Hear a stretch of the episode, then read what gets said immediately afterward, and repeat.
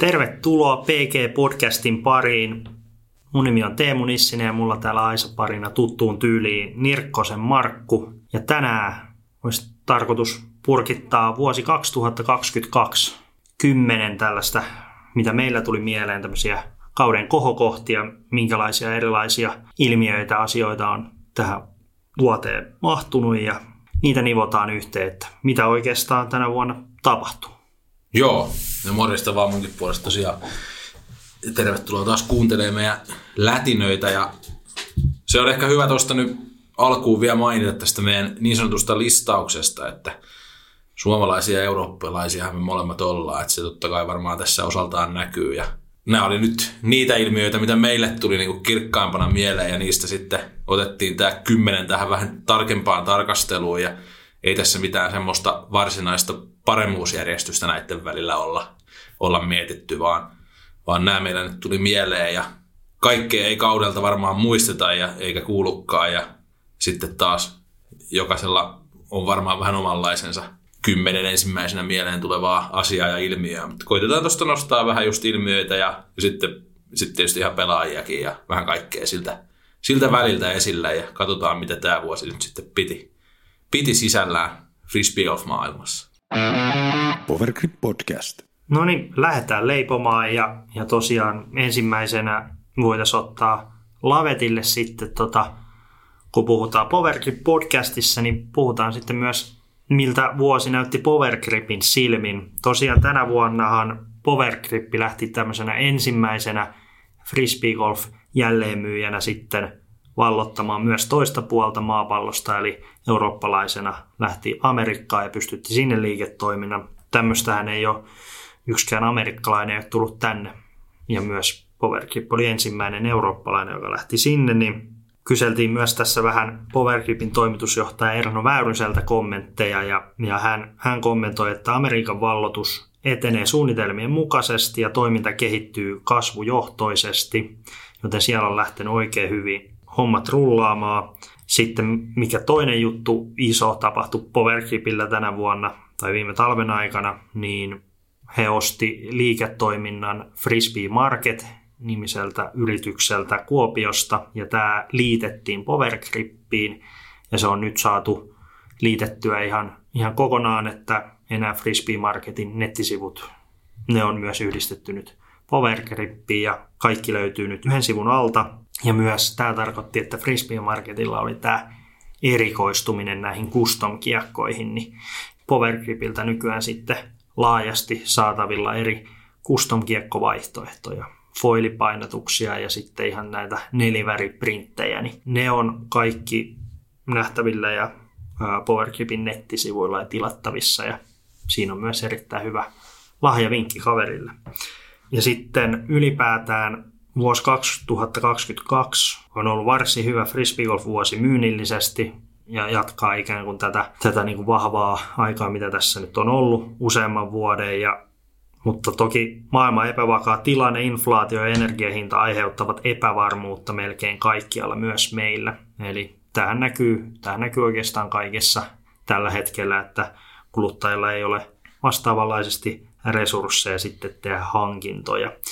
Niin, niin tota, ja voidaan myös todeta, että tarjonta on vihdoin ylittänyt kysynnän. Pitkään oli toisinpäin. Eli tuossa tosiaan mentiin useampi vuosi, että että ei täällä kaupassa oikeastaan kiekkoja ollut, että seinät, seinät oli tyhjillä ja aina kun jotain saatiin, niin ne myös äkkiä meni ja nyt ollaan valmistajien puolesta päästy siihen tilanteeseen, että kiekkoja saadaan tuotettua enemmän kuin sitten mitä niitä ikään kuin menee, niin valinnanvaraa taas on. Joo, mielenkiintoisia on ollut kyllä nämä hmm. aiemmat vuodet tässä markkinassa ja tietysti toi on toi on mukavaa, että nyt, nyt sitä niin kuin valikoimaa on, koska se oli, se oli ikävä tilanne, kun asiakkaille piti. Mä itsekin täällä kaupalla silloin työskentelin, kun ne hyllyt oli tyhjänä, niin se oli kyllä ikävää, ikävää aikaa, kun, kun se oli vähän niin kuin väärinpäin se tilanne. Nyt se on normalisoitunut enemmän siihen, että enemmän tosiaan tarjontaa on sitten, kun kysyntää, se on sitten kuitenkin kuluttajan näkökulmasta varsinkin hyvä juttu. Ja hienoa kyllä, että on Powergrip laajentunut noinkin paljon ensin täällä Suomessa ja nyt sitten jo ison veden ylitte tonne ja se mistä mä itse tykkään siinä ideologiassa yksi osa tätä tuota laajentumista on ollut se, että että niin kuin tarkoituksena Powergripillä on myöskin sitten tuolla Yhdysvaltojen puolella tuoda näitä eurooppalaisia uusiakin brändejä, mitä tässä nyt on syntynyt viimeisten erikoisten vuosien aikana aika paljonkin, niin eurooppalaisia brändejä tosiaan viedä sinne näkyville ja sitten tietysti jo, jo pitkään ollut toisinpäin ajatuksena, että myöskin niitä pienempiä ja uudempia brändejä sitten Yhdysvalloista on tultu tänne Eurooppaan, että se on tietysti hienoa tuommoista niin kuin esimerkkiä näyttää muulle markkinoille ja muille toimijoille Powergrimin toimesta. Joo, kyllä, että siinähän on esimerkiksi, että Powergrip on Excelin äh, varsinainen maahantuoja Amerikassa ja sitten Clashia myy paljon ja näin, mutta sitten myös vastavuoroisesti täällä tuo tänne vaikka Touchspace Athleticsin tai vastaavien niin kuin kiekkoja, että se, se toimii ja Infinite ja vastaavia. Toimii, toimii molempiin, molempiin suuntiin toi ja, ja tosiaan Powergripillä on, on hinku laajentua ja kasvaa, kasvaa paljon, että nyt Suomessa on jo, on jo se liikkeitä ympäri Suomea ja nyt Amerikkaa ja ensiksi nettikauppa ja sen jälkeen kivialkoja sinne tänne tonne ja katsotaan, katsotaan miltä näyttää kymmenen vuoden päästä, mutta varsin hyvin, hyvin ja positiivista myös kuulla, että se on lähtenyt, lähtenyt hyvin, hyvin liikkeelle ja varmasti myös työn sarkaa riittää kuitenkin. Yes. Powergrip Podcast. Isot rahadiilit, ne oli ennen kaikkea viime talvena tapetilla ja, ja tosiaan ei ole kauaa montaa vuotta, vuotta sitten, kun varsinaisesti rahoissa ei, ei, ei pelaajat sitten kylpenyt ja, ja sitä tehtiin vähän niin kuin rakkaudesta lajia. Pystyttiin, niin kuin, pystyttiin just, just kiertämään, vaikka olit niin kuin maailman huipulla, mutta nyt tosiaan kun laji on kasvanut, niin sitten on alkanut ikään kuin rahaa liikkumaan myös ja sitten pelaajien ansiot on moninkertaistunut. Isoista rahadiileistä viime, viime tota, tai tämän, mitä tänä vuonna tuli, niin tosiaan isoinhan oli toi Ricky Wysakin viisivuotinen viiden miljoonan diili Dynamic Disksin kanssa lähti Innovalta kesken sopimuskauden. Ja sitten naisissakin nähtiin useampi tämmöinen niin sanotusti 500 tonnin diili, eli Kona Panis ja Kristin Tattar teki viiden vuoden ja 500 000 diilin, mikä on myös ennenkuulumatonta naisten sarjan puolella. Mutta sitten myös, myös mitä on, niin kun, että Väinö teki viiden vuoden pitkään kanssa, Prodigyn kanssa diiliin ja siitä nyt ei ole virallisia tietoja, mutta jotain siihen suuntaan sekin varmasti on ja näin. Niin, niin, niin se, se on niin kuin muuttunut tässä, tässä ja nuo alkaa olla oikeasti sellaisia rahoja jo, että siinä jo kannattaa, kannattaa heittää, että ihan palkkatöistä ei ihan, ihan vastaavia summia kovin moni saa. Mutta katsotaan, nyt on uusi off-seasoni alkanut, minkälaisia muuveja tänä talvena. Jatkuuko sama trendi, tullaanko tekemään, tuleeko tämmöisiä niin kuin isoja, niin kuin, että joku pelaaja vaihtaa tallia isolla rahalla vai, ja, ja sitten jos sopimuksia menee umpeen, niin minkälaisia, ja kerrotaanko niistä myös julkisuuteen, koska sekin on ollut, että jotkut merkit on kertonut ja jotkut ei, mutta, mutta se on vähän sitten merkkikohtaista. Mitäs muuta meillä oli tuosta Markku noista rahoista? Rahoista. Hmm. Joo, jos tosiaan nyt vielä miettii tätä mennyttä kautta, niin hmm. tosiaan hmm. totta kai se on niin kuin tervetullutta ja se on pelkästään hyvä asia, että, että noin tienestit pelaajilla tuommoisten niin ihan yhteistyökumppanisopimuksenkin kautta on, on jo niin merkittäviä, että se tuo totta kai niin kuin lisää semmoista kiinnostusta, että tämähän on ihan niin kuin validi ammatin valinta oikeasti nyt, nyt ja tulevaisuudessa varmaan myöskin. En, en niin kuin epäile sitä yhtään, mutta toi kanssa niin kuin vähän liittyen tuohon rahaan. Meillä oli jaksokin siitä, että senkin kannattaa käydä kuuntelemassa tuossa joitakin viikkoja takaperin, tai varmaan kuukausia tässä vaiheessa, niin tehtiin tästä vähän laajempi katsonto tästä raha, rahahommasta, mm. mutta sen jälkeen mun mielestä tuli vielä tämä, että ihan nämä kokonaispalkintopotit siis kisatienesteistä, niin sekä MPO että FPO, Ricky Waisokin ja Kristin Tattarin toimesta, niin ylitti sen 100 000 nyt ensimmäistä kertaa koskaan.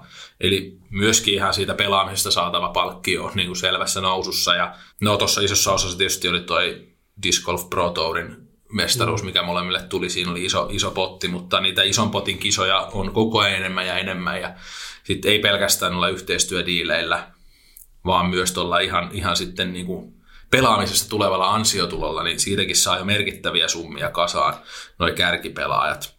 Ja se on kyllä tosiaan, mitä sanoit, niin sitten mielenkiintoista nähdä, että mihin tämä sitten kehittyy ja mitä uusia nimiä sinne tulee. Että kyllä siinä tietysti niin tämmöisiä tilanteitahan oli, että vaikka toi Panisin diili rahallisesti oli iso ja pelilliset esitykset ei välttämättä tänä vuonna ollut kovin mairittelevia, mutta tietysti siinä on monta muutakin näkökulmaa, että miksi pelaajille maksetaan. Se on tämä ihan näkyvyys sosiaalisessa mediassa esimerkiksi voi olla yhtenä syynä, mutta sitten jos miettii vaikka sitä, että saman tallin toi Valeri Manduhano pelasi niin kuin todella hyvin, varsinkin alkukaudesta ja sitten myöhemminkin, ja oli kuitenkin sillä niin kuin siellä pääasiassa tappelemassa voitoistakin, niin, niin tota, mielenkiintoista nähdä sitten tavallaan, että, että matchetäänkö tässä jossain vaiheessa sitten vähän sitä, että hei, että okei, meillä on tämmöinen pelaaja, joka niin kuin nousi hyvin esille, niin tuleeko palkankorotuksia ja, ja mihin ne sitten asettuu, kun mittarit on nyt sitten asetettu tiettyjen pelaajien toimesta tonne, tonne tota, noille tasoille, mitä mainittit tuossa. Niin se on mielenkiintoista nähdä sitten, että,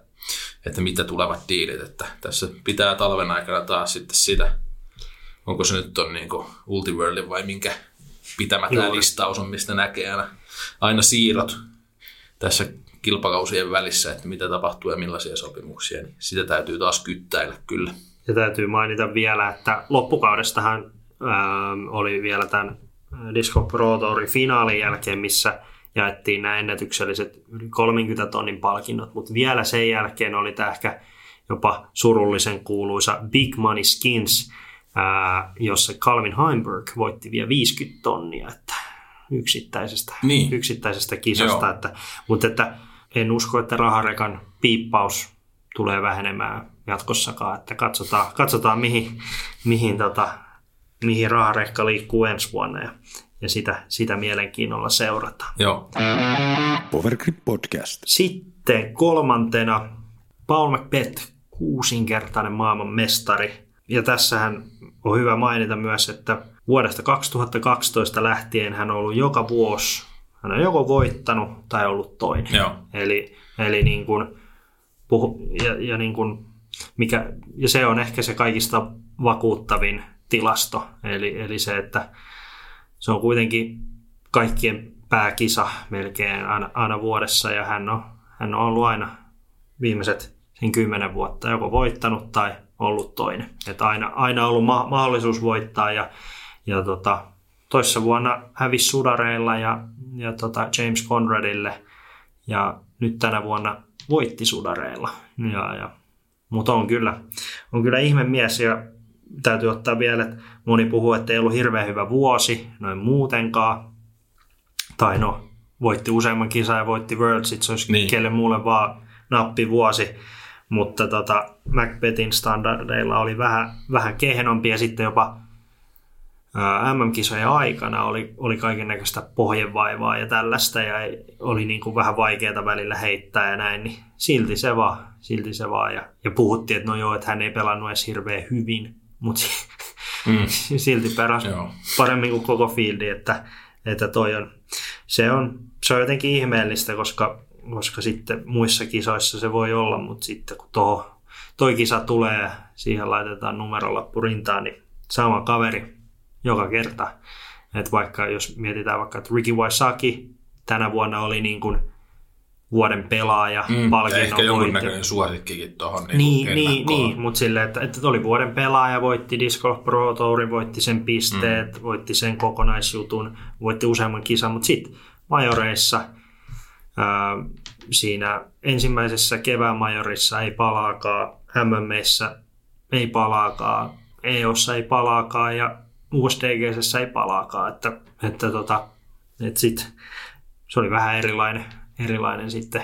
Sitten taas Macbeth EO toinen, USDGC oli kärkikortissa vikalla rundilla ja voitti Worldsit ja, ja sitten mä en muista miten se oli siinä kauden ekassa majorissa.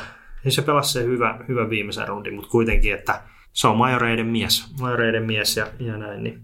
Mutta oli, oli ihan kisat Joo, ja siis mä näen tämän nyt sillä tavalla, että ehkä joku miettiikin, että no miten nyt vaan tämmöinen yksi pelaaja tähän nostetaan, ja just niin kuin sanoit, että ei nyt kuitenkaan niin kuin hmm. sitten niin paljon niitä kilpailuja tänä vuonna voittanut, mutta se mun mielestä niin kuin, sehän kertoo vaan siitä, että tuolla nyt on sit kilpailua siitä ykköstilasta niin kuin paljon ja se on aika leveä jo se rintama ja sellaisia voittajaehdokkaita on, on niin kuin monia, paitsi sitten just tällainen mystisesti näissä tietyissä kisoissa ja siis MM-kisojen lisäksi Euroopan Openissa on ihan sama rekordi tuolla Paulilla, että no viisi edellistä kun se voitti ja nyt sitten tänä vuonna aikaan kerran tuli mm. niiden jälkeen tukkaa ja siinäkin sitten tietysti kakkosena, niin kuin, niin kuin näissä MMissäkin, mutta se mikä tässä niin kuin mun mielestä on jotenkin merkittävää, on kuitenkin se, että ne on ne MM-kisat ja niistä tulee siihen stämppiin se numero ja se X. Mm. Ja nyt se on 6X. Mm. Eli se on sillä tavalla, ja hienosti toi niin Pausen tosiaan aina löytää, että nämä on nyt ne kisat, että, että tästä nyt kuitenkin pääasiassa pelaajia muistetaan, että kuka on maailmanmestari. Niiden kuvat tulee PDGA-sivuille sinne molemmille mm. puolille sitä, sitä itse sivun sisältöä ja, ja kiekkoihin tulee tosiaan noin painatukset ja totta kai nyt muissakin kisoista tehdään stämppejä ja, mm. ja, ja nostetaan esille ja niin kuin, sitä voi olla montaa mieltä, että mikä on se niin kuin arvokkaan ja isoin kisa, mutta MM-kisat on MM-kisat ja maailmanmestaruustitteli on maailmanmestaruustitteli. Ja toi tapa, miten noin niin kuin tulee, eli niin kuin sanoit, että aina top kahdessa, että niin kuin se, se semmoinen kunnon ajatus, niin se oli tässä se, se niin kuin pointti, että ei sanota sitä, että se oli niin kuin nyt kauden paras pelaaja, kun se tähän eri, erikseen nostettiin, vaan just tämä kokonaisuus, että millä tavalla sitten aina, aina kuitenkin, että mä veikkaan, että tässä on useamman vuoden jo ollut jengi valmiita laskea, että ei nyt on muiden vuoro, ja silti aina vaan sitten kuitenkin näissä kisoissa sama mies löytyy sieltä ykkös- tai kakkos sieltä. Powergrip Podcast. Eagle Major-voitto Euroopan Openissa. Oikeastaan mikä siinä teki historiallista oli ensinnäkin se, että hän teki kisaennätyksen ja muuten itse, itse rata oli vaikein Euroopan Open rata, mitä, mitä koskaan. He teki Paul McBethin kanssa molemmat, koska aikaisemmin ei ollut pelattu yli 40 alle ja molemmat pelas, mutta sitten siitä seuraavat jäikin, jäikin johonkin, se oli toista, toistakymmentä heittoa, mitä jäi, jäi perään. Mutta se, mikä tästä teki niin kun historiallista myös siinä mielessä, että Eagle joutui pelaa ilman Foree koko kisat, koska hänellä on ollut toi käsi kuntoutuksessa ja pelaskin vaan muutaman kisan koko vuonna. Ja hän tuli tuohon kisaan varmaan jonkun kahden, kolmen kuukauden kisatauon jälkeen ilman Foree. Ja jos mietitään, että 2019 hän on avannut 8-9 väylää tiiltä forella ja käyttää paljon lähestymisissä ja näin, niin eihän on pitänyt olla millään, millään tavalla mahdollista, että hän joutuu nyt sitten vähän epämukavuusalueelle ja sitten heittää vähän kikkaheittoja. Ja se, että hän pelaa yhden kierroksen hyvin, mutta sitten pelaa toisen ja kolmannen. Ja sitten vielä, kun kaikki marmorit pöydällä ja Macbetti pelaa niin kuin käytännössä virheetöntä golfia, niin sitten vielä pystyy mätsää, mätsää siinä vikana päivänä, kun 5-10 000 ihmistä siellä katsoo, sitä hommaa, niin, niin, niin se, se oli aika kova juttu sitten. Joo, tuosta meinasinkin kanssa sanoa, ja mitä niin kuin sivusit sanoit, että miten Iikla aikaisemmin on pelannut sitä rataa ja ylipäätään niin kuin, sanoit, että niin kuin jollain, jollain muulla radalla on paljon helpompi ilman sitä Forea voittaa, voittaa kuin tuolla. Eli tuossa on kyllä niin kuin, ei, ei selvästikään ole mahdotonta voittaa ilman, mutta helpottaa elämää niin kuin todella paljon tuolla radalla. Nyt olisi tietysti ollut mielenkiintoista nähdä, mitä se olisi sitten ehjällä.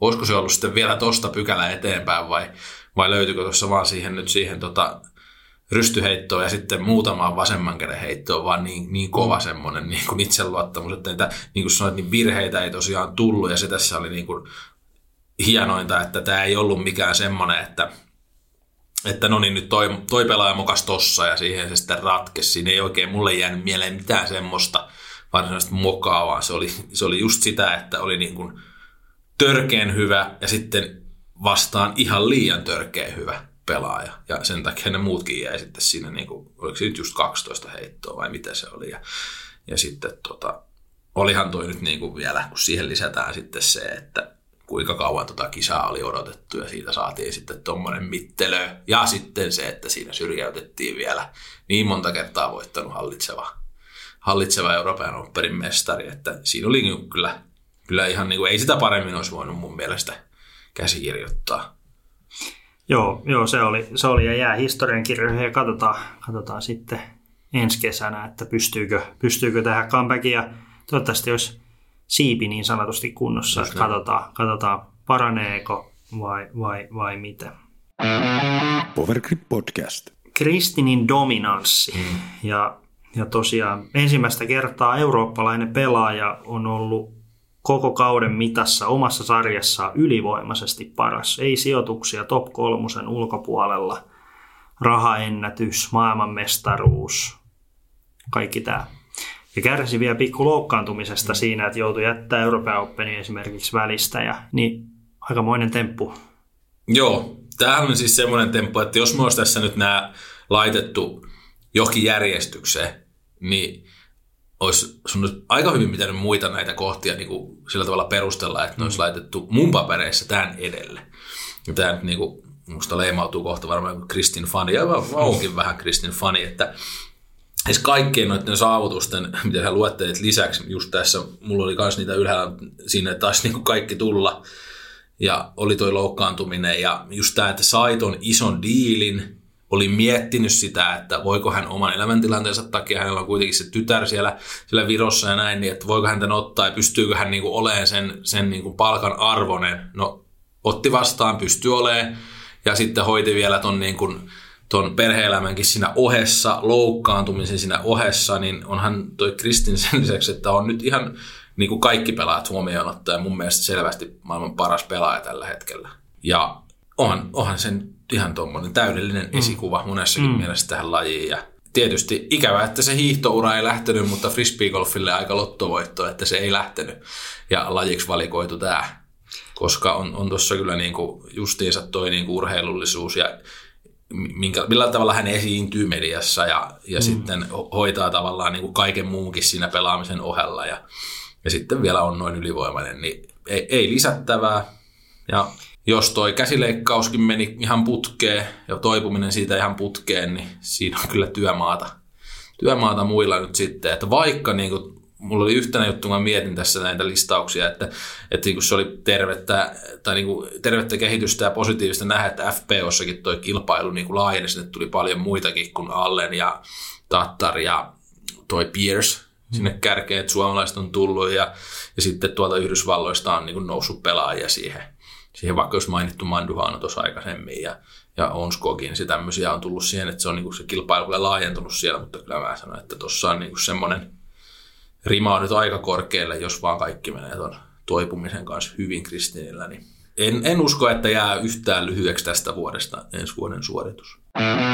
Powergrip Podcast. No sitten seuraavana USDGC ja nuorten sisääntulo. Joo. Eli tosiaan Niklas Anttila ja Gannon Burr järjesti aikamoisen spektaakkelin sitten ja ihan viimeiselle reijälle asti sitten itse asiassa viimeiseen lähestymiseen kautta sitten puttiin, mm. put, puttiin ratkesi ja tällä kertaa ei ollut, tämä ei ratkennut sillä, että toinen olisi missannut saare 17 Joo, vaan, aina, että, aina että rat, ratkesi siihen, että toinen laittoi sieltä kahdesta viidestä keskelle Joo. keksintöä ja, ja niin kuin näin. Ja mun mielestä mikä tässä oli myös merkille pantavaa on se, että molemmilla pelaajilla ekaa kertaa majorissa ensinnäkin mahdollisuus voittaa. Ja niin kuin tälleen, sit se on niin kuin kauden vika, USDGC ja kaikki tietää. Ja sitten siinä on ryhmässä on Macbeth ja Heimberg. Ja lähdetään niin kuin siitä ihan tasoista. Nikellä taisi olla heiton johto tai, tai jotenkin näin. Joo. Mutta se, että siinä ei jäänyt nuoremmat pojat yhtään, yhtään katteleen, vaan että Macbeth ja Heimburg siellä jotain sähläs, sähläs omia ja Nikke ja Gannoni laitto, laitto niin sanotusti hanaa ja eikä ollut niin kuin moksiskaan siitä, siitä tilanteesta, että koko viikko ihan supersolidi ja Nikke vielä pelasi kärkikortissa koko viikon ja näin. Ja Gannoni nousi sinne sitten vikalle kierrokselle, mutta ihan huikea, huikea kisa ja se tavallaan, että miten, miten se pää, pää piti siinä kovassa paikassa molemmilla.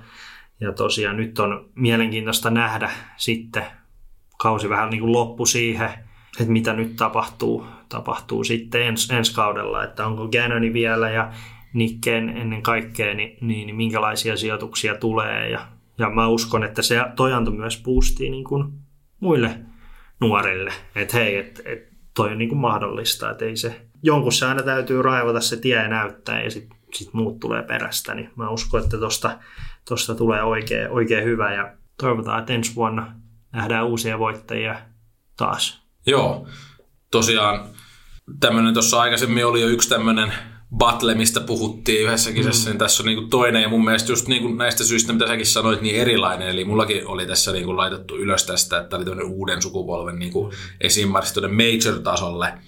Ja sitten just niin kuin, tosi samoja juttuja tuli tästä itsellä mieleen. Mulla on, laitoin itselle tämmöinen ylöskin, että kylmäpäiset nuoret miehet niin kuin pisti shown pystyy ehkä kuitenkin eniten hermoja vaativassa kilpailussa maailmassa niiden narujen takia. Ja me tässä just puhuttiin, että mikä on sitten se, niin kuin se, se kisojen kisa, niin ei tässä siihen tarvitse vastata, mutta se, että toi on niin erilainen sen radankin takia ja sitten se niin kuin aspekti, että kisapaikka pitää ansaita peliesityksillä ja näin edespäin, niin on kyllä todella hermoja vaativa kilpailu, mutta ei se kyllä nyt sitten niin kuin näkynyt, että enemmän, jos jotain hermoja näkyy, niin just tämä niin kuin Buurin putti 17, varmaan sitten vähän, vähän kuitenkin vielä jyskytti niin ehkä Nikelläkin takaraivossa. Siinä on se vaikea kriinikin totta kai, että siinähän voi niin kuin putata vaikka suoraan sinne, sinne autin puolelle, tai sitten jos jää alarautaan, niin se voi rollailla sinne jonkkaa. Niitäkin on nähty.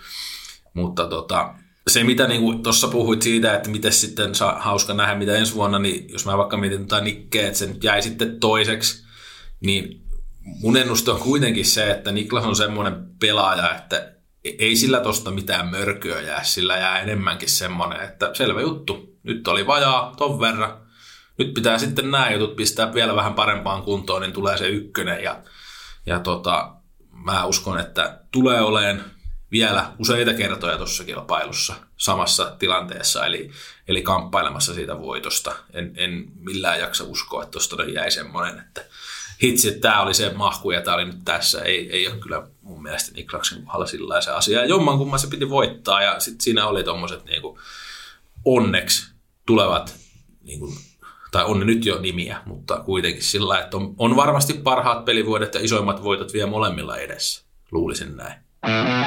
Powergrip Podcast. No sitten seuraavana täkynä on frisbeegolfin näkyvyys mediassa. Ja tämä oli itse asiassa, just katsoin tuossa, että Ylelläkin, vaikka frisbeegolf hakusana oli pelkästään niin kuin 2022 vuonna, niin melkein 30 eri kirjoitusta, Maikkari, Kauppalehti, niin kuin Hesari, kaikki kirjoittaa ja, ja niin kuin se ei ole nyt, nyt niin kuin, ja sitten on hyvä tavallaan, että on monenlaista kirjoitusta. On siitä niin kuin, että et täällä on, että frisbeegolf on hurmannut suomalaiset yli miljoona ihmistä kiinnostunut lajista. Tälleen on kirjoitettu vaikka heinäkuussa. Ja sitten on niin kuin erilaisia, niin kuin, että aukeaa ratoja tai, tai sitten että täällä on, että jättipotti lipesi Niklas Anttilan näpeistä viimeisillä heitolla Yhdysvaltain avoimissa, eli kisoja seurataan. Sitten on niin kuin European, Open, European Openista – sitten on just sitä, että kauppalehti kirjoittaa, että liikevaihdot on kasvanut näin ja näin paljon. Tavallaan, että se, ja se itse asiassa, mikä mä uskon, että on ollutkin tietynlainen niin kuin sen uutiskynnyksen ylittävä asia niin kuin aikaisemmin, koska laji on ollut, ei ole ollut kaupallisesti tarvittavan iso, koska jos, jos seuraa yhtään mediaa ja näin, ja ylipäätään kun puhutaan puhutaan niin kuin muistakin urheilulajeista, niin rahahan on aina klikkejä tuova niin kuin asia. Että se, että jos sanoo, että olisi kymmenen vuotta sitten, että nyt oli Euroopan Open ja siellä oli vaikka sata ihmistä katsomassa ja voittaja sai kolme tonnia, niin se ei niin kuin, mutta sitten nyt on ollut vaikka sadan tonnin purse ja siellä on ollut yli 15 000 ihmistä ja se on niin kuin oikeasti karnevaalit ja, ja näin. Tai että niin kuin kymmenien miljoonien liikevaihtoja voi yritykset tehdä, niin, niin, niin tämmöiset, tämmöiset jutut nostaa sitten päätään ja, ja sitten niin näkyy. Ja sitten ennen kaikkea toi, että laista on kiinnostunut toi yli, yli miljoona ihmistä, niin se on aika, se on aika se on kuitenkin melkein 20, melkein 20 prosenttia suomalaisesta väestöstä, niin se on aika, aika absurdi luku. Tai siis sellainen, että hyvällä tavalla, että on kyllä, on kyllä ihan, ihan valtava. Joo, kans vähän koitin hajaskella, että minkä verran sitä uutisointia nyt on ollut ja hämmennyin kuinka niin kuin, kans sitten niin kuin, hakemalla tuli niin kuin yksi tulos sivullinen, vaikka ihan uutisia yhdestä tapahtumasta, niin kuin mm. European Openista. Ja justiinsa tämä, että ne uutiset on nyt muutakin kuin sitä, että mikä ihme on tämä metallihäkkyrä täällä puistossa. Ja sitten sillä selitetään, että mitä on frisbeegolfi. Mm. Kyllä niitäkin edelleen silloin tällöin tulee ja ei siinä mitään. Sekin on edelleen tietysti varmaan monelle on arvotus, mutta enemmän nuo uutiset tuntuu olevan. Siis ihan oikeasti, että oh, nyt oli tämmöinen kisa ja siellä tapahtui tätä. Mm. Ne tulokset, sitten oli myös tuosta Lokastron diskauksesta oli uutisia, eli tämmöiset niinku dramaattiset tapahtumat urheilu, urheilukilpailussa, ne pääsee uutisiin ja sitten on urheilijoiden esittelyä. Väinöstä on ollut uutisia, nyt tuli ainakin niin kuin mieleen ja jos haussakin vastaa. Ja ylipäätään just tämä, että niin kuin laji itsessään jo kiinnostaa ja ylittää uutiskynnyksen jopa niin kuin tämmöisissä kilpailun ulkopuolisissa asioissa saattaa nousta uutisia. Sitten, mitä muuta kuin mediassa, niin pituusheiton SM-finaali televisioitiin Ylelle. Nämä on niin kuin aina todella positiivisia juttuja.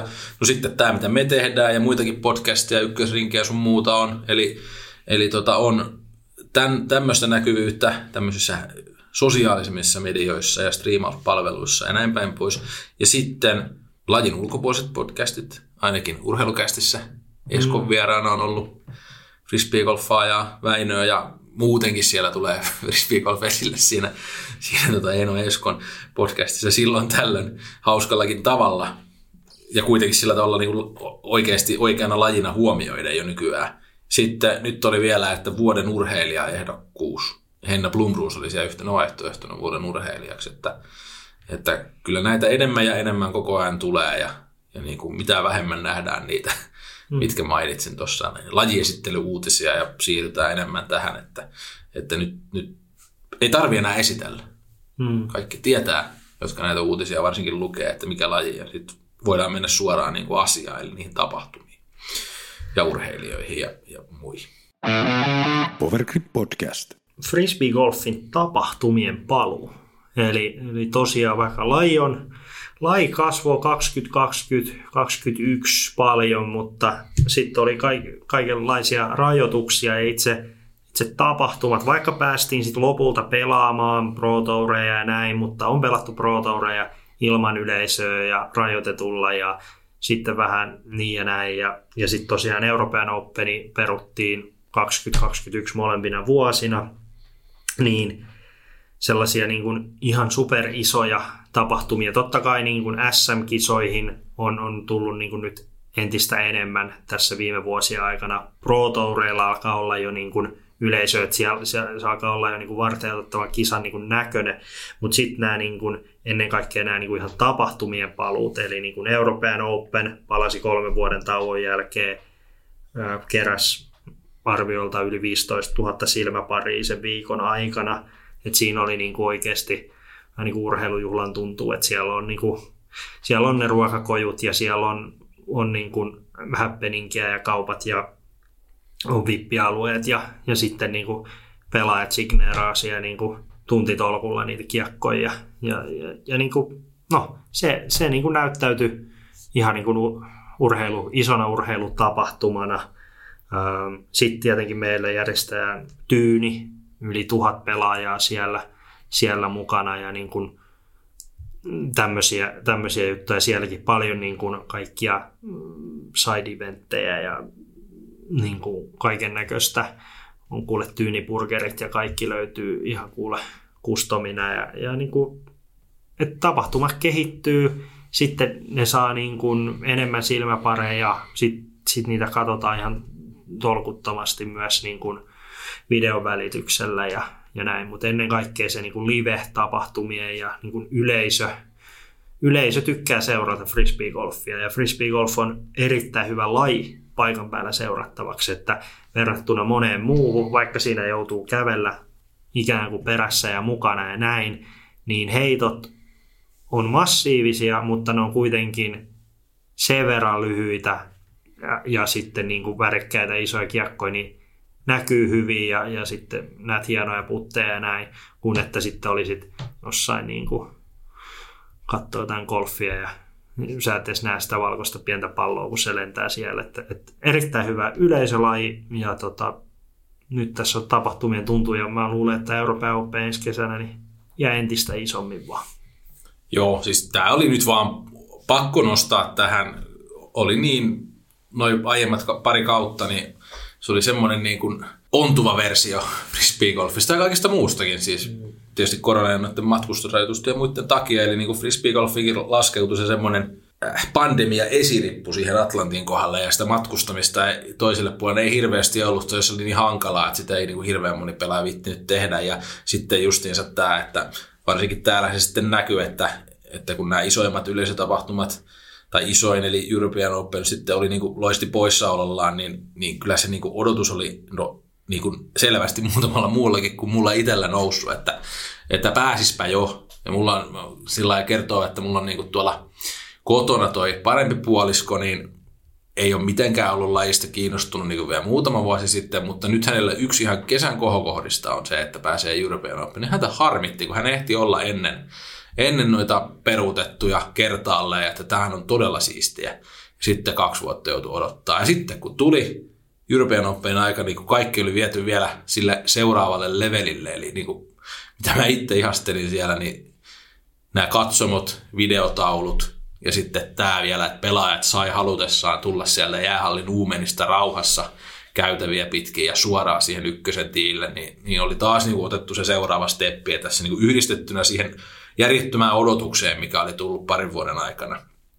Ja sitten kun se vihdoin oli, oli taas siinä se tapahtuma, niin se oli vielä sitten järjestetty super superhienosti. Ja sitten just tyyni taas sitten niin kuin 19 kansalaisuutta nyt 2022, eli kun taas ihmiset pääsi muualta, niin ihan eri meininki ja yli 1300 pelaajaa ja, ja sitten itse kisakin on jo kasvanut kuitenkin aika varteenottavaksi kisaksi siellä, siellä näin niin kuin ihan kilpailullisestikin tai todella isoksi kisaksi ja, ja sitten niin kuin no Tyynen merkitys on sitten paitsi yleisötapahtumana iso, niin sitten myöskin tämmöisenä, että Tyynessähän on tämä, että niin kuin kaikki nämä 1300 pelaajaa, niin kuin ihan sama missä luokassa pelaa, niin voi tuntea itsensä urheilijaksi siellä, kun on, on nämä niin kuin musiikit tiillä ja, ja tämmöiset niin kuin isot järjestelyt ja se on tuommoinen niin kuin pitkäkestoinen iso, iso eventti mikä jää niin kuin varmasti sitten näille tota, muidenkin kuin MP- ja FP-luokkien pelaajien mieleen ja on semmoinen niin kuin super iso odotettu kohokohta ja kohtaamisia ulkomaisten pelaajien kanssa ja,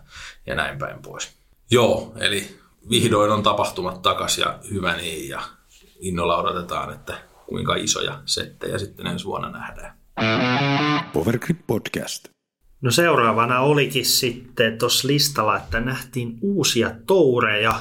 Joo kautta työmahdollisuuksia. Eli, eli tosiaan Euroopassahan on ollut, tai jos mietitään su, suomalaisin silmin, niin on ollut Suomen Pro Touria, sitten on Eurotoureja, mutta se on ollut aina vähän sellainen, että no, joku on A-tieri, joku on B-tieri ja joku on jotain, ja sitten käydään ehkä yksittäisiä, että sitä ei ehkä niin kuin niinkään tourina ajatella. No siitä on nyt jo useampi vuosi, kun tähän oli tarkoitus tehdä muutos ja niin kuin tehdä siitä isompia parempia näin, mutta sitten tuli korona ja sitten sitä ei oikein järjestetty tuossa ja tänä vuonna se päästiin järjestää toi Eurotour uudenlaisena ja siellä oli enemmän rahaa. Mutta sitten oli myös tämä European Pro Tour, oli nyt, tuli uutena tour, tourina, jossa oli niin kuin ajatuksena just, että sieltä niin kuin striimattiin ykköskortin pelailuja ja, ja sitten se, se oli niin kuin maksu, maksumuurin takana ja tavallaan paremmat palkinnot kuin ennen ja, ja niin kuin aktiivisesti koko vuoden läpi. Et nyt Euroopassa tällä hetkellä, jos, jos sä pelaat niin kuin Euroopan Pro Touria, jotain Eurotoureja, Suomen Pro Touria, sitten Euroopan Openit, SM, SM näin, niin, niin sulla on niin kuin ihan kalenteri täys. Alkaen huhtikuusta aina sinne ei ole muuta, montaa viikkoa, kun oli Mihaksessa kauden päättävä All Stars-tapahtuma. Nämä niin kuin pelimahdollisuudet on paljon paremmat, mitä ne oli aikaisemmin, ja, ja, ja tämä on niin kuin ihan varteutettava juttu uusille tuleville junnuille, että tuossa niin oot siinä vaiheessa, että tulee se nopea kehitys ja haluat lähteä ja näin, niin siitä Suomen Pro Tourin kautta vähän Eurooppaa kiertämään ja sieltä, sieltä sitten opit taskuun ja sitten sen jälkeen Amerikan vallotukseen. Mutta tämä on, tää on niinku ihan merkittävä äh, edistysaskel ollut tänä vuonna niin kuin Euroopassa. Joo, nämä tourit on todella ansiokkaasti niin kuin täyttänyt sen tyhjien, mikä tavallaan on ollut tässä niin kuin Suomessa pelaamiseen. Ja sitten, tai kun Suomessa ei ole kuitenkaan pelkästään, jos pelaat Suomessa, ei ole ollut mahdollista, eikä vieläkään pelkästään Suomessa pelaamalla kyllä ehkä ihan työkseen tätä tehdä. Niin, ja sitten se kuilu siitä, että kuinka hyväksi pitäisi kehittyä, että voi sitten hypätä touraamaan tuonne Yhdysvaltoihin, niin siinä välissä on ollut se semmoinen puuttuva osa, puuttuva porras, koska kaikki ei niin kuin kehity suoraan sille tasolle, että voi mm. kiertää tuolla niin kuin maailman kovemmissa kisoissa. Siinä pitää olla välissäkin steppi. Me puhuttiin silloin alkusyksystä tämmöisistä niin kuin Euroopan kentistä, mitkä on vaikka jääkiekossakin, että jos ei sinne NHL, niin sitten on Keski-Eurooppa. Mm. Vaihtoehtona esimerkiksi Ruotsi. Niin, niin tämän tyyppinen välitaso siihen, siihen niin kuin ammattilaisuuteen. Ja nyt on ansaintamahdollisuuksia Euroopassakin. Voit, voit kiertää Euroopassa ja pärjätä taloudellisesti vieläpä hyvin, jos pelaat tosi hyvin. Ja silloin, jos pelaat hyvin Euroopassa, niin varmasti oot sitten sellainen, tai pelaaja on silloin varmasti sellainen, että kiinnostaa sitten yhteistyökumppaneita ja niitä muitakin ansaintamalleja silloin sitten eteen tulee. Ja, ja hieno nähdä, että tuli tuli uusia toureja, erityisesti Euroopan Pro Tourin nyt ainakin niin kuin nyt jo lyöty lukkoon se ensi vuoden suunnitelma siellä ja suunnitelmat 2024 vuodesta on jo käynnissä, eli siinä niin kuin, kyllä isosti koitetaan tavallaan tuoda tänne Eurooppaan mahdollisimman vastaava siihen Disc Golf Pro Touriin nähden sellainen, että just tämä niin kuin, tuotanto olisi samaa tasoa livenä ja, ja sitten niin kuin, muutenkin tämä kilpailujen niin kuin taso ihan kilpailuna olisi, olisi yhtä korkea, niin siinä on niin kuin hyvä maali ja, ja kyllä mä näen, että Euroopassa on, on siihen potentiaali kehittyä ihan niin kuin hyvinkin varten ottavaksi, ei nyt kilpailijaksi, mutta sellaiseksi niin kuin toiseksi vaihtoehdoksi siihen niin kuin Yhdysvalloissa kiertämisen rinnalla ja ehkäpä jossain kohtaa sitten vielä aika on taas kypsä sillekin, että on tämmöinen koko maailman kattava mm. touri, että, että jotain yhteistyötä, onko se yhteistyötä näiden nykyisten välillä, miten se toteutetaan vai tuleeko kokonaan uusi touri, niin sen aika näyttää ja sitä ei onneksi mun tarvitse miettiä, ei mulla siihen mitään osaamista, mutta sitä on varmasti jo mietitty ja hienosti kyllä tuli nuo uudet Euroopan tourit tuohon niin täyttää tätä tyhjiä. Powergrip Podcast. Viimeisenä kymmenentenä tämmöisenä pääpoimintana, mitä meillä oli, niin eurooppalaiset lähti isosti jenkkeihin sitten kiertämään. Mm. Ja sulla olikin listaa siinä, meillä on siis useammasta maasta ja oikeasti iso porukka. Ja tämä oli nyt eka kerta, että totta kai Seppo Paju muun muassa on ollut jo siellä 2016, 17, 18, silloin niin jo paljon aikaisemmin pitkiä aikoja, mutta se on ollut sellaista niin kuin yksi ihminen siellä täältä Ruotsista on ollut muutamia kiertänyt vuoden ja näin, mutta sitten niin kuin nyt, että nyt sinne lähdettiin isolla rintamalla ja, ja tota, useasta eri maasta. Joo, siis, ja tämä on nyt vielä tämmöinen, että mä oon varmaan jonkun kansallisuuden unohtanutkin mm. tästä, mutta siis itselle heti välähti mieleen, että ainakin suomalaisia, ruotsalaisia, virolaisia, norjalaisia ja tsekkejä oli kiertämässä niin Mm. Niin tota sekä Eurooppaa että sitten vielä sen lisäksi tosiaan jopa koko kauden saattoi joku pelata siellä Yhdysvaltojen puolella ja sitten oli paljon tietysti tämmöistä että sekä että.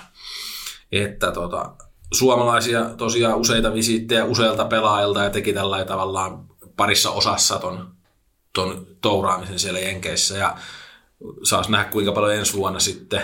No virolaiset sitten taas, no Tattarin ylivoimasta puhuttiin jo, Albert Tam kävi voittamassa yhden Disc Golf Pro Tourin Silver mm. Seriesin kilpailu. Sitten Ruotsin Linus Carlson kiersi oikeastaan koko Joo. DGPT Tourin. Eli ihan sillä niin kuin täyspäiväisesti niin sanotusti. Sitten Norjasta oli, oli useampia pelaajia, joka Holland tulee nyt mieleen. No hän voitti Euroopan Pro Tourilla yhden kilpailun ainakin, mutta sen lisäksi sitten kyllä pelasi myöskin tuolla ihan sitten sinne USDGC asti. Jenkkilässäkin syksyllä ja sitten oli vielä toi Tsekin Semerad. Pärjäsi hienosti siellä Norjassa. Jäikö sitten nippanappasudarissa toiseksi. Se Norjan Sula Open taisi olla vielä tämmöinen yhdistelmäkisa. Että oli... So, joo, se oli Disco Pro Tour. Joo, ja sitten sen lisäksi Eurotouria.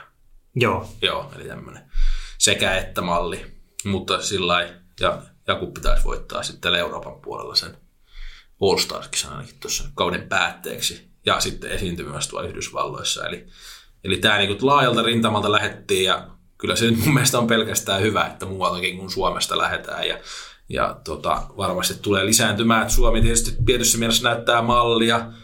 Ehkä Viro, Ruotsi tulee hyvin siinä perässä, perässä sillä tavalla ja, ja sitten on vielä tuo Norja, Tsekki. Et niin kuin, no, Norja ja Ruotsi on tällainen, niissä on pitkät perinteet jo oikeasti frisbee-golfista, mutta se on vähän niin kuin siellä ja jäänyt tavallaan sinne, sinne odottelemaan sitä seuraavaa boostia, niin nyt varmaan taas sitten nähdään, että kyllä niistäkin maista niin kuin kohta, kyllä täällä saa suomalaiset kohta Euroopassa kilpailla, tai siis saa nyt jo, just vaikka mietitään, että Tsekistäkin tulee pelaajia, jotka on niin kuin ihan varteuttavia voittajaehdokkaita eurooppalaisissa kilpailuissa, niin, niin tota, tiukkaa tulee tekemään, mutta se on pelkästään hyvä, hyvä asia ja hieno nähdä noin laajalla rintamalla eurooppalaisia sitten touraamassa sekä täällä Euroopassa että, että sitten Yhdysvalloissakin. Joo, siinä oli meidän tämmöiset kymmenen, niin. kymmenen niin kuin pointtia, mitä me haluttiin nostaa, vähän erilaisia. Oli liiketoiminnallista nä- näkökulmaa, mm. pelaajia, rahaa, tapahtumia ja Joo. toureja ja näin, näin, näin päin pois. Sitten oikeastaan erikoismainintana halutaan mainita ennen kaikkea Seppo Pajun ura. Siitä edellisessä jaksossa oli, oli kattava, kattava juttu, mutta se on hyvä mainita tässä, tässä tosiaan, että Suomen mene, kaikki aikojen menestynein frisbee-golfaaja päätti uran tähän vuoteen. Sitten Discmania vei Mystery Boxin avaruuteen. Et se, se on, se on niinku ensimmäinen ää, ekaa kertaa frisbee-golf tavaraa viety avaruuteen. Joo, se rajoja pitää rikkoa niin kuin jokaiseen suuntaan niin. ja jokaiseen ulottuvuuteen. Että siinä, niin. siinä mielessä tämä oli niin kuin itse halusin tämän mainita. Joo, mainita, joo. että oli sen verran erilainen tempaus. Joo. Sitten kisamenestyksestä ennen kaikkea Henna Blomroos MMHPtä FPO-luokassa. Sitten Sinna Talvensoloa FJ18-sarjassa MM-pronssia ja Anne-Mari Lumppio FA40-sarjassa MM-hopeaa. Joo, mitaleitakin on, on saatu tosiaan MM-tasolla tänne Suomeenkin taas kerran. Ja sit, Ens, ensi vuonna saadaan arvokisamitaleja varmasti, kun on EM-kisat. Ja sitten toi Niklas Anttilan äh, Majorissa kakkonen. Tämä Joo, on niin kuin uusi, uusi suomalainen ennätys sitten. Noi oli tuommoisia, oliko sulla vielä jotain erikoismainintoja siinä?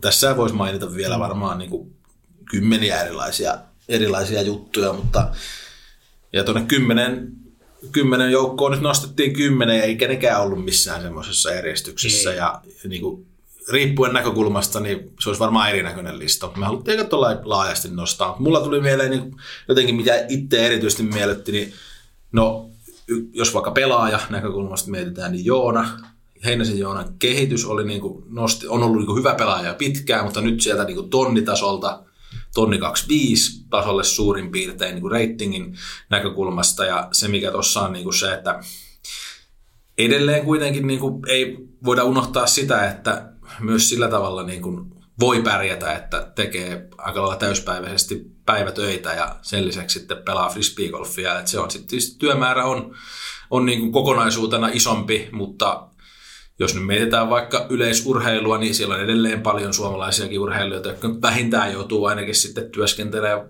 sosiaalisessa mediassa, jos ei muualla. Ja muutenkin saattaa olla tämmöisiä kuitenkin puoliammattilaisia, niin edelleen niin kuin muistetaan se, että kovalla työllä ja totta kai lahjakkuudella niin voi sen tollakin tavalla tehdä. Toki en tiedä, mitkä on Joonan suunnitelmat sitten tuleville kausille. Että, ja se, mikä Joonassa muuten kanssa miellyttää itseäni, on se, että, että kun on se 30, tuommoinen noin 30 kaveri, niin silti kuitenkin tuolla tasolla. Ja kuka tietää, mitä kaikkea Joona ehtii vielä tässä muutaman tulevan vuoden aikana sitten saavuttaa, että on, on käsittääkseni ainakin niin kuin tarkoitus ei, ei vähentää missään nimessä tähän lajiin panostamista.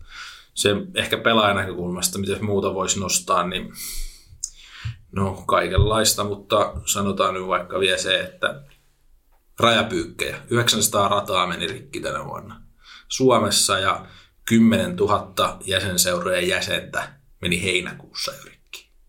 Eli hmm. nämä on tämmöisiä ihan mukavia merkkipaaluja että laji voi hyvin ja kasvaa edelleen täällä Suomessakin ja, ja vieläkään ei varmaan olla ihan siinä täydessä potentiaalissa. No niin, siinä oli, siinä oli 2022 tämmöiset tapahtumat ja ilmiöt, mitä haluttiin nostaa näillä, näillä tapahtumilla aika, aika hyvin nivoutuu toi 2022 vuosi.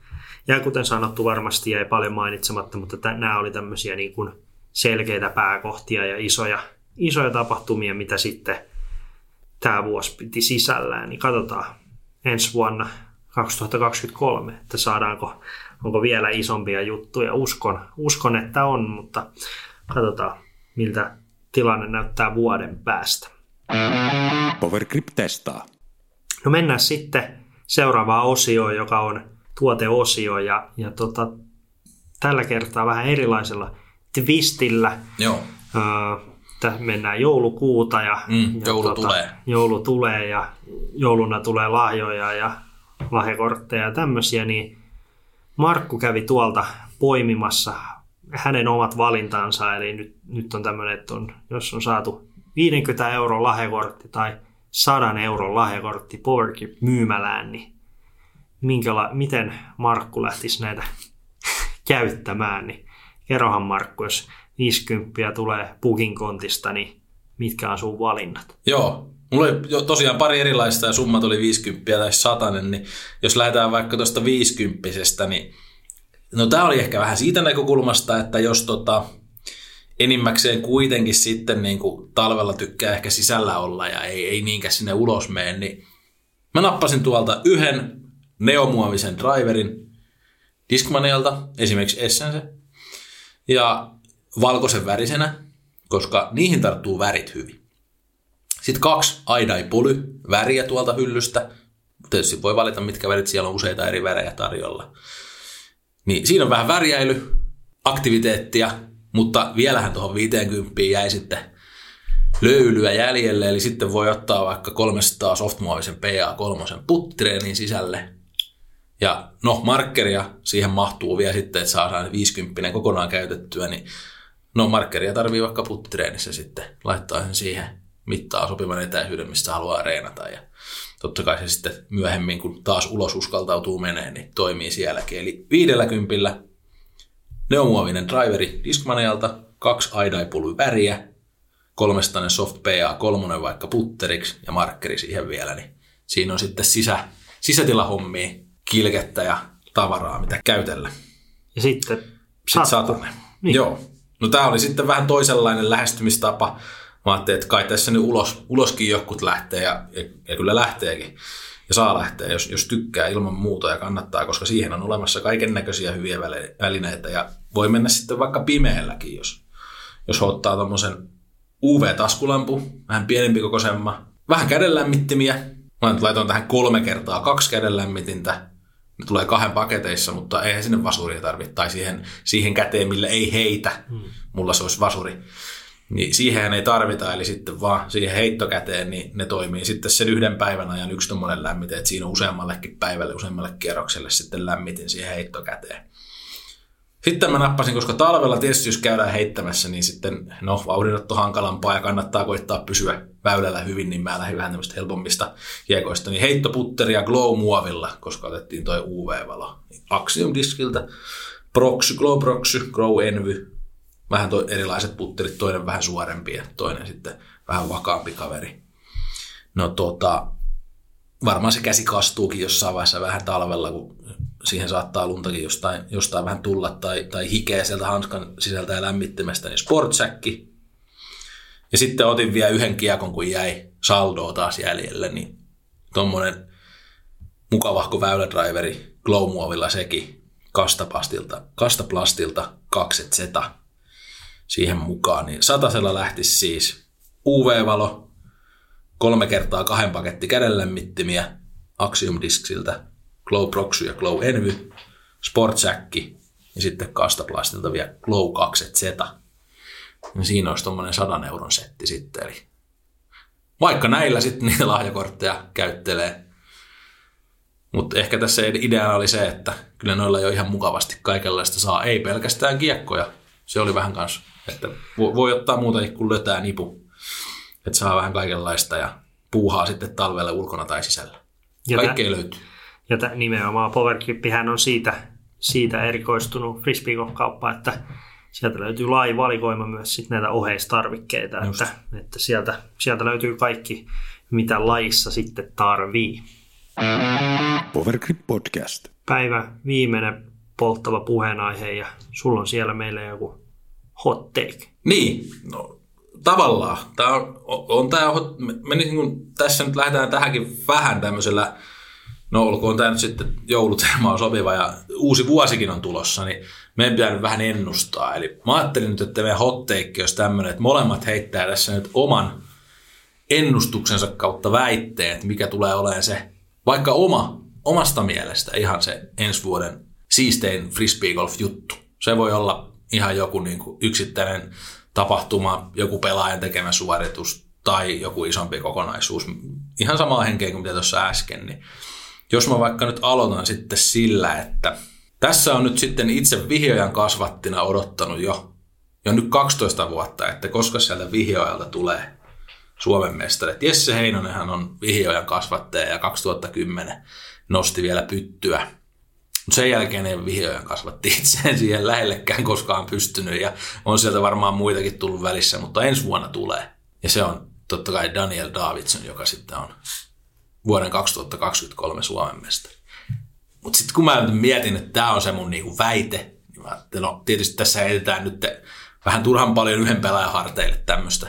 No en mä tiedä, ehkä Daniel ei ota mun puheesta paineita, mutta kuitenkin niin mä otan tähän sitten vielä toisen, että toinen vaihtoehto Suomen mestariksi. Ei ole vihjoelta, mutta olisi siisti juttu ja menisi ihan ykkösjutuksi mun mielestä, jos Joona Heinänen voittaisi. Eli Daniel, tai, Daniel Davidson tai Joona Heinänen on ensi vuoden Suomen mestari. Mitäs, mitäs sanot siihen?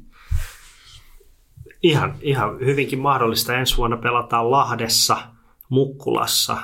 SM-kisoja sopii ja oikein hyvin ainakin Joonalle ja Danielille myös. Pitkälle heittää ja tälle luulee, että aika hyvät aihiot tuossa tossa on.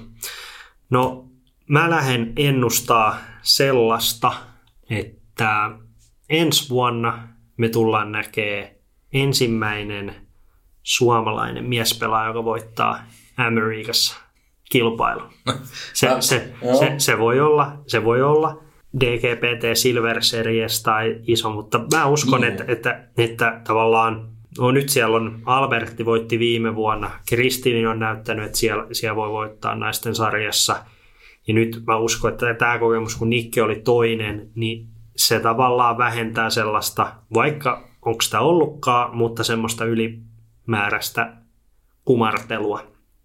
Että tavallaan, että sitten kun se ketsuppi saadaan auki, niin sitten mennään. Mutta kyllä mä uskon, mä uskon vahvasti siihen, että Tämä vuosi oli tämmöinen oppivuosi, pojat otti vähän tuntumaa ratoihin, matkustamiseen ja näin, ja ensi vuonna tulee yksi. Mä en, mä en vielä usko siihen, että tulee niin kuin tämmöistä ylikävelydominanssia, että ne, ne on niin kuin, toivon, että sellainen tapahtuu vielä jossain vaiheessa, mutta uskon, että siihen vaaditaan vielä pari vuotta kokemusta. Mutta yksi voitto tulee vähintään tota Jenkeissä, niin se on, se on mun veikkaus. En tiedä kuka, mutta uskon, että joku, joku voittaa. Joo. No kyllä mäkin, mä ensin aloin miettiä, että siis, että haetaanko tässä majoria tai tuommoista, mutta ja kun se kävi mulla siis itselläkin mielessä, mm. että, että, tavallaan niin kuin sitä kautta, että no kirkastusko se jo ensi vuonna sen majorin kakkossi ja ykköseksi. Että mä en uskaltanut sitä sanoa, mutta kun sä laajensit sen tuohon niin kaikkiin mahdollisiin kisoihin, mm. tai niin kuin vaikka just Silver Seriesit Disc Golf Pro Tourille, niin kyllä mä nostan ihan ihan kyllä any given day sua mm. lainatakseni. niin tota, joo, väittäisin, että kyllä se nyt suomalaistenkin vuoro on vähintäänkin semmoinen Silver Seriesin kisa sitten voittaa. Varmaan tulee niin moni menee sinne pelaan niitä ja just siellä eri pelaajat pelaa sitten eri kisoja, niin kyllä, kyllä se jossain napsahtaa. Pakkohan se on, pakkohan se on näin nähdä. Yksi ekstra vielä. President's Cup ensi vuonna. Joko Eurooppa? Mm, kyllä. Mä sanon, että ei vieläkään. Ei, ei vielä. Jotenkin se on vähän semmoinen, että se. siinä on ehkä vielä tätä tämmöistä klassista, että, että nyt on meidän vuodesta aina se jää, jää mm. jostain piippuun. Se, niin. Mä, se, mä sanon, että se, ei vieläkään. Niin, se vaatii, se vaatii huippu, huippuonnistumisen, mutta mä olin itse pelaamassa 2019, kun me sen e- e- ekan ysin jälkeen johdettiin. Ja tätä ei ollut koskaan ennen tapahtunut. Ja sitten lopulta hävitti. Aina ennen se oli mennyt sellainen, että miljoona pistettä perässä ja sitten yritetään sitä jotain kaikkia aikojen comebackia ja sitten päästäänkin pisteen päähän ja näin. Mutta, mutta kyllä mä, mä uskon, että se on, se on mahdollista. Se Joo. on mahdollista ja, ja se ennemmin tai myöhemmin, mutta tässä alkaa olla tähdet siinä kunnossa, että, että ollaan naisissa. Naisissa se on jo ihan, niin kuin, ihan realistista, että tulee piste voitto, niin kuin, että siinä jopa rökitetään on mahdollista. Ja miehissä alkaa olla sitä, että se on kuitenkin yhdeksän väylää ja Jenkeillä on kaikki paine se ikään kuin pakkovoitto niin sanotusti, niin. kun ei ikinä hävitty, niin se tulee tapahtuu hyvä pointti kyllä. Ensi heinäkuussa. Nyt tajusin siis tuossa, kun mä niin kuin naisten tai FPOn puolelta, niin mm. joo, Euroopaltahan kyllä puuttu isoin mm. syömähammas tänä vuonna. Niin, Kristini. Niin, että mm. se on kyllä tietysti muuttaa se tilannetta jo itsessään jonkun verran hyvinkin todennäköisesti. Mm. Mutta ei se mitään, meillä oli siitä nyt eri arvaukset, niin sitten kun tämä ratkee ensi kesänä, niin sitten häviäjä joutuu tekemään jotain hassua tässä nauhoituksessa niin. sen jälkeen. Palataan siihen sitten, että me voidaan ottaa tänne sivuveto nyt sitten, kun oltiin tuosta eri, eri linjoilla, että kumpi häviää tän, niin keksitään sitten joku hauska rangaistus. Se on juurikin näin.